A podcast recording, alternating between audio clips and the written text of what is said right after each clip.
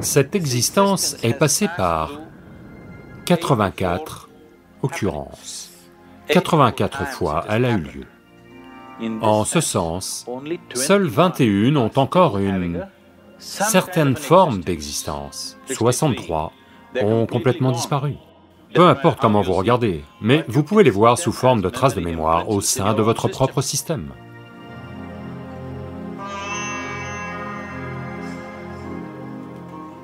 84 est un nombre important aujourd'hui dans nos vies, qu'on en soit conscient ou pas. La raison pour laquelle 84 est important, c'est que cette existence est passée par 84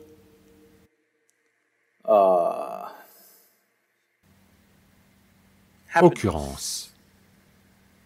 84 fois elle a eu lieu, ceci est la 84e fois. Aujourd'hui, la science moderne prouve que toute l'existence n'est que vibration. Ce n'est pas de mon invention, c'est un fait scientifique. Là où il y a une vibration, il doit y avoir un son. Oui. Est-ce que ça va? J'essaie d'avancer logiquement pas à pas. Il y a d'autres façons de s'y prendre. Rien que comme ça, je peux vous le faire savoir d'une autre façon. Mais nous voulons avancer pas à pas. Là où il y a une vibration, il y a forcément un son. Est-ce le cas? Donc, vous n'êtes pas juste une vibration, vous êtes un son. Un bruit, plutôt. Ceux qui font des sons et ceux qui n'en font pas, tous êtes simplement un certain son. C'est ce que la science moderne vous dit. Et quelque part, il y a bien longtemps, quelqu'un vous a dit, au commencement, il y avait un mot, et le mot est Dieu.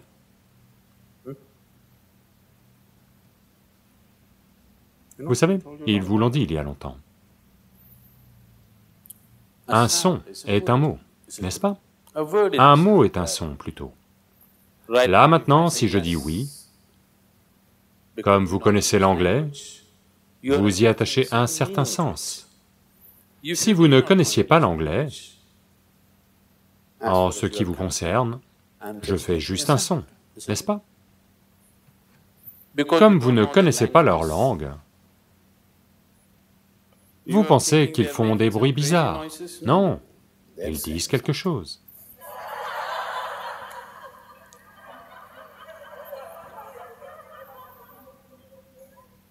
Si je parle dans une langue que vous ne connaissez pas, vous allez naturellement vous dire que je fais des sons bizarres, n'est-ce pas?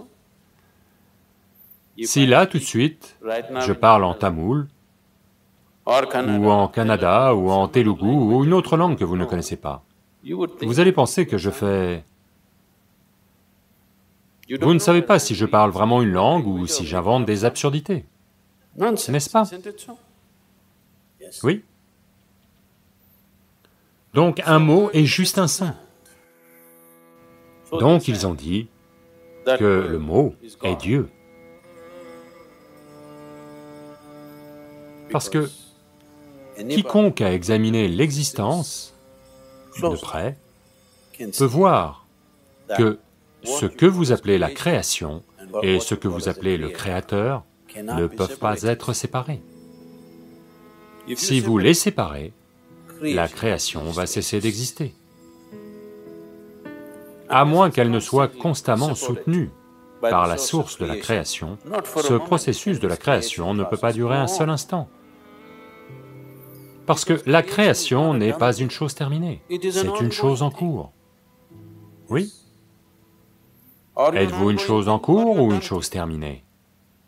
J'espère que vous n'êtes pas une chose terminée. Vous êtes un processus en cours.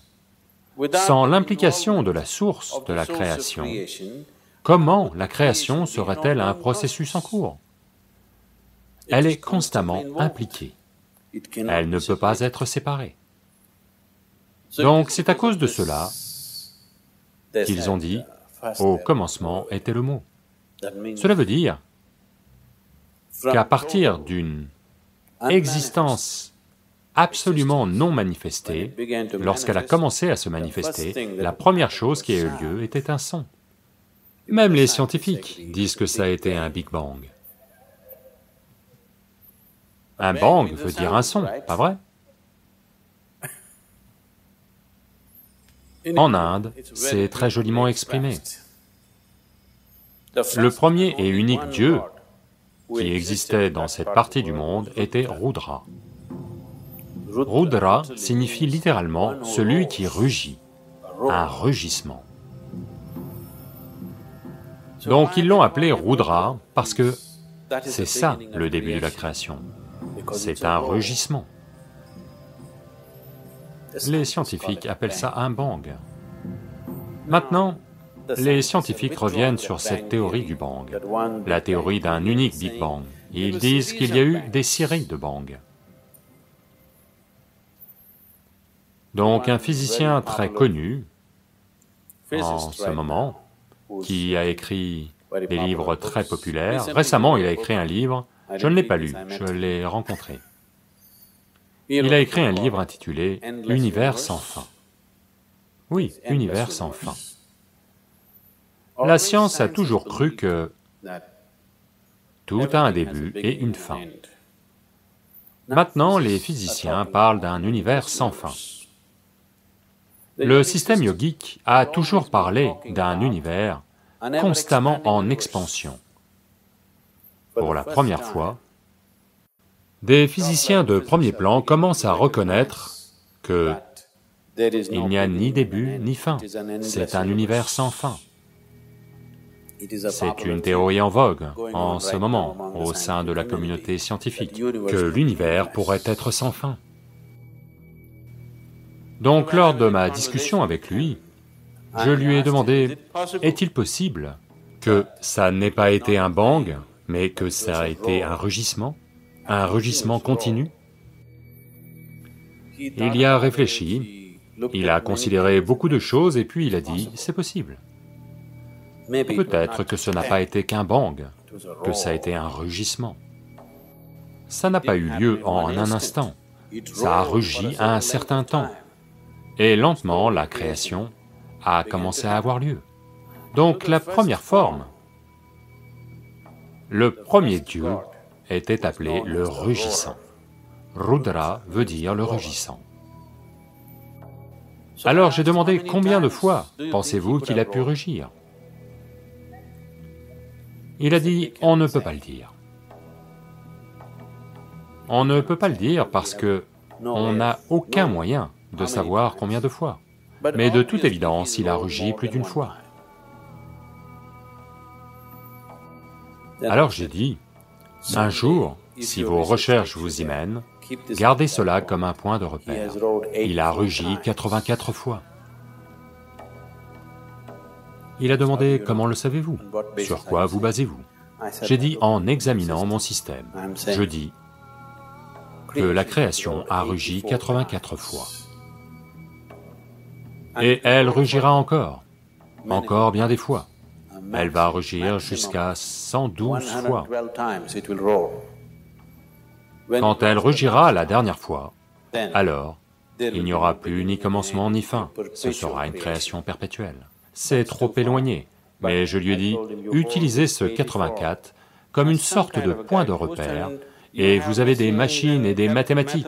Je n'ai pas appris combien font 1 plus 1, vous avez appris toutes ces choses, travaillez là-dessus un jour. Si un jour vous arrivez à un nombre, vous allez arriver à ce nombre, ce sera 84.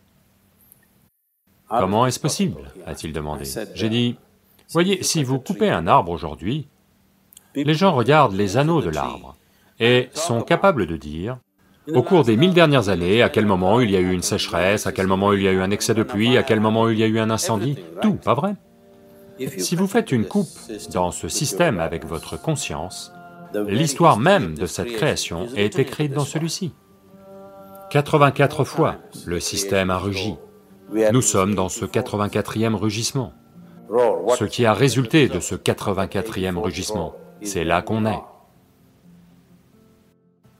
Parmi les 84 créations qui ont eu lieu, 83 ont eu lieu, celle-ci est en cours.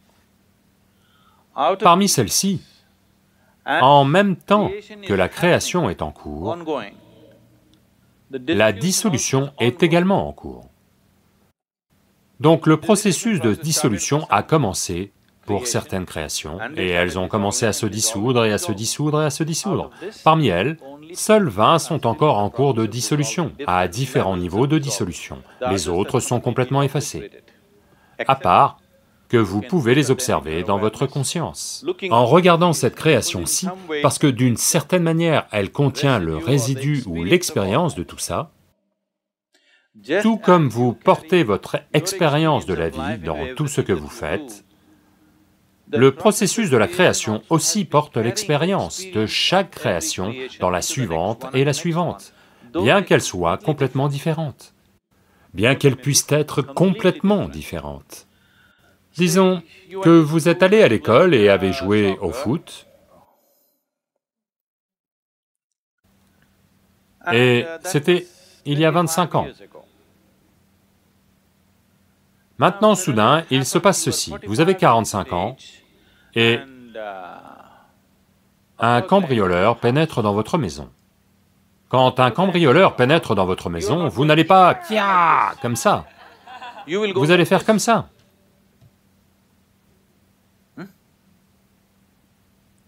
Parce que vos matchs de foot, tout à coup, quelque chose que vous avez complètement oublié, quelque part, c'est présent dans votre système, ça ressurgit. Vous frappez le cambrioleur comme un ballon de foot, vous ne lui donnez pas un coup de pied de karaté ou de kalaripaitu ou autre. Donc l'expérience, vous n'avez peut-être euh, joué au football qu'un mois, peut-être trois mois, mais cette expérience, quelque part, le résidu de cette expérience est toujours enraciné en vous et s'exprime ailleurs, dans un tout autre espace. C'est comme ça que vous grandissez en permanence. C'est ce qu'on appelle le karma. Donc ça, c'est le karma individuel, ce dont on parle.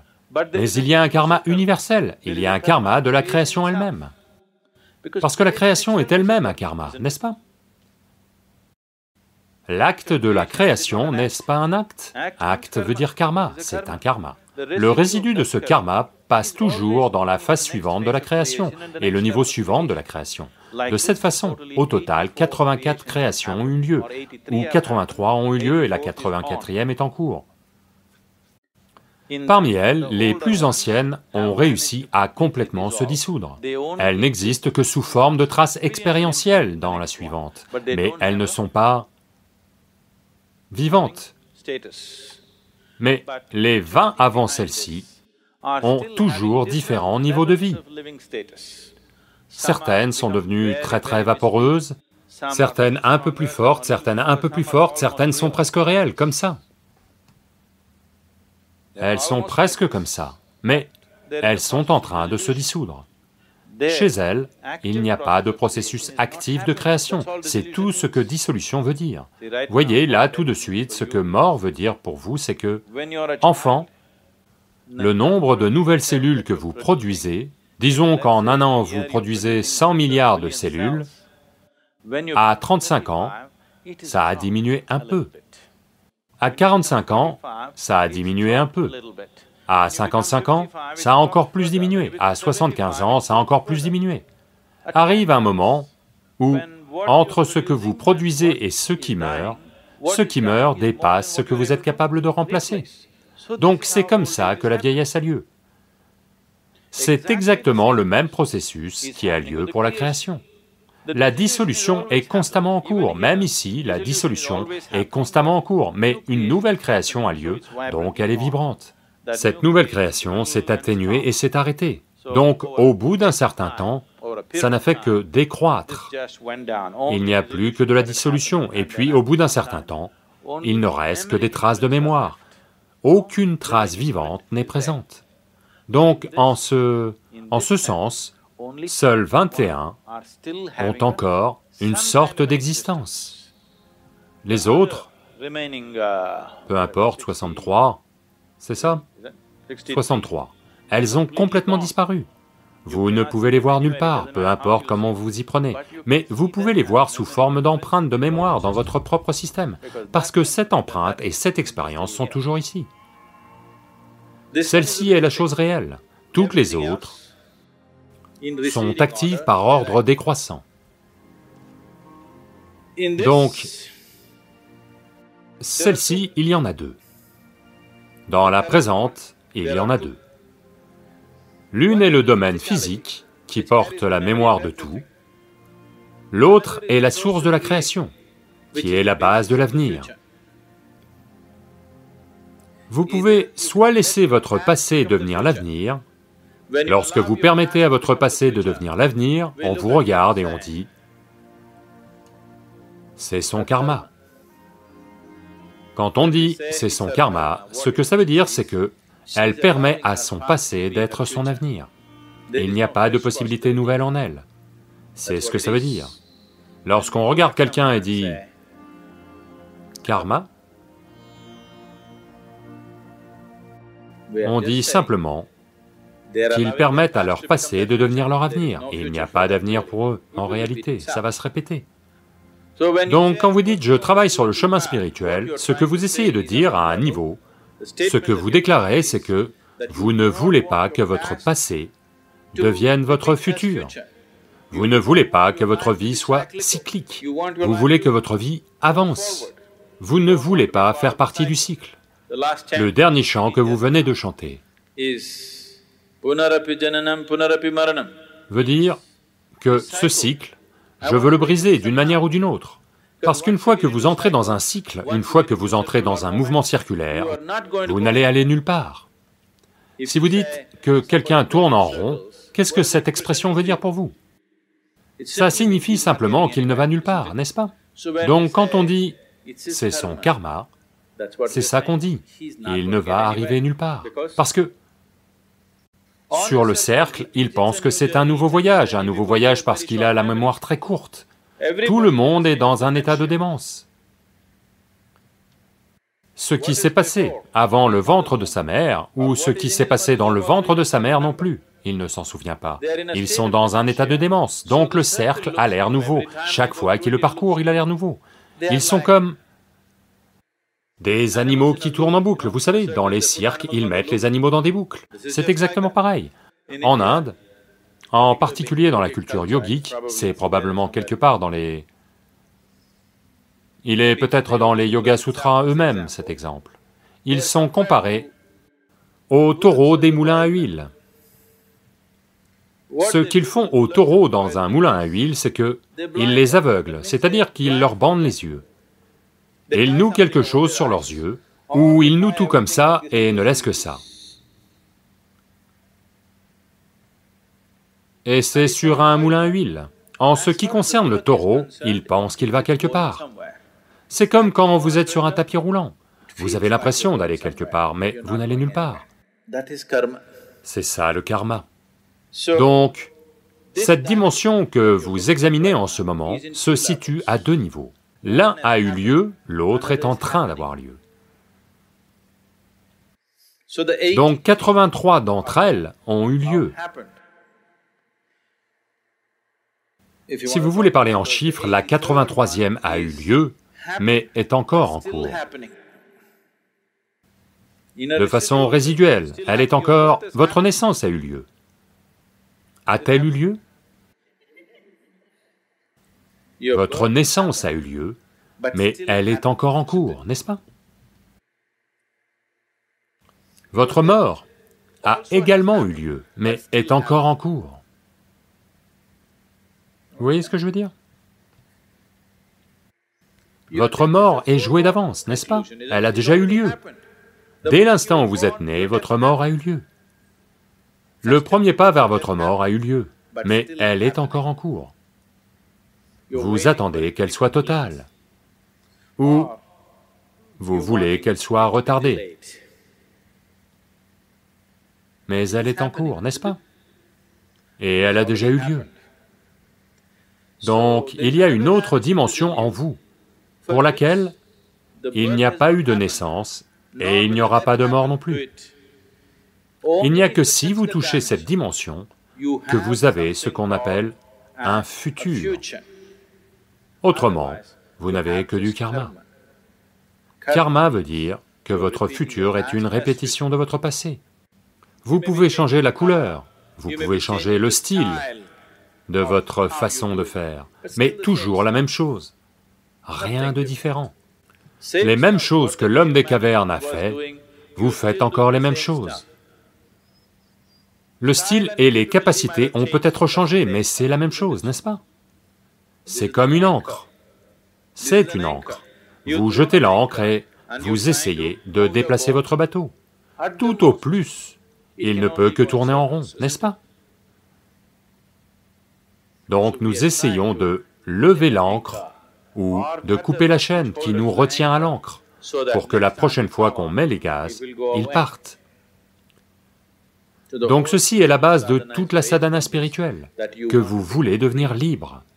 Libre ne veut pas dire que vous devez oublier, mais vous devez vous libérer de la mémoire qui vous gouverne, et la mémoire n'est pas que dans votre mental, chaque cellule de votre corps porte de la mémoire. Ça, c'est très clair pour nous, à travers la génétique et autres.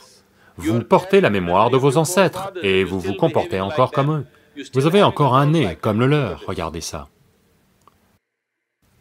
À moins que vous ne vous soyez fait refaire le nez récemment. Oui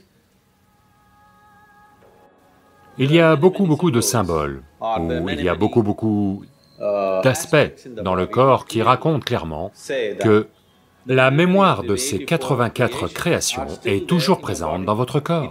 Elle est présente dans chaque atome de l'existence. Donc ce que vous essayez de nettoyer, c'est, vous voulez le nettoyer de cette mémoire, parce que cette mémoire vous lie. Cette mémoire vous donne un sentiment d'appartenance, et en même temps, cette mémoire vous lie.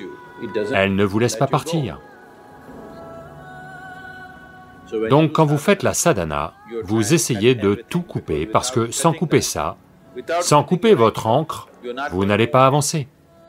Alors pourquoi est-ce que cette mémoire me retient? C'est cette mémoire qui a donné son intégrité et sa stabilité à votre corps et la structure que vous êtes en ce moment. Sans ça, sans cette mémoire, ce corps ne pourrait pas être créé. Sans la mémoire d'un animal unicellulaire en vous, sans le transport de toutes ces informations à travers le processus évolutif jusqu'à vous assis ici, sans cette mémoire, ce corps ne peut pas être structuré et maintenu.